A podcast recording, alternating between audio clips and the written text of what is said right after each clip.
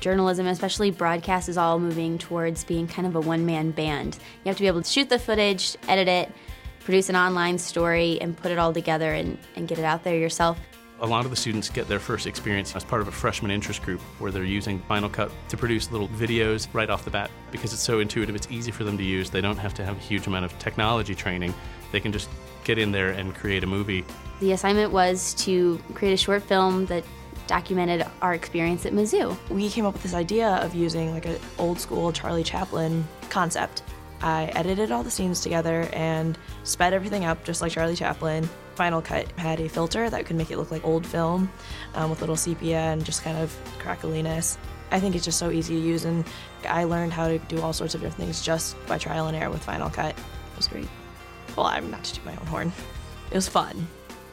After doing that first one, the next couple were so easy because I knew knew what was going on. Every time I learned how to do something new, I'm like one step closer to being able to do what I want to do as a career. That's one more skill that I have that I didn't have before. So they start off with that, and then we spend time showing them how those professional tools can help them make better journalism uh, across those platforms. Project 573 is a student driven multimedia reporting project. That group of capstone students is doing a really amazing job of just taking everything they've learned and all the tools that they've been taught how to use and putting it together to create a, an online journalism presence around a specific topic. And that's pretty exciting to see them do that. 573 is the area code for uh, Columbia and kind of the, the area that we're trying to cover. We chose the recession as this year's topic. We're working on stories related to how mid-Missourians have responded to what's going on in the nation.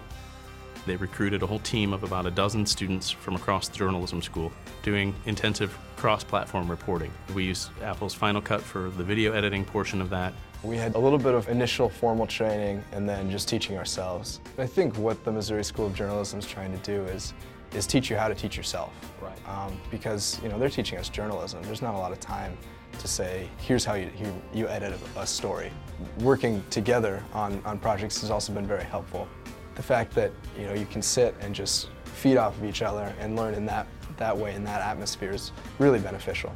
That sort of self-directed learning is what they're going to need to be doing for the rest of their careers. I mean, technology is changing so fast that they've got to be able to adapt and learn on their own. It's a really exciting opportunity to see what happens when you let the students have control over their learning experience and learn from each other.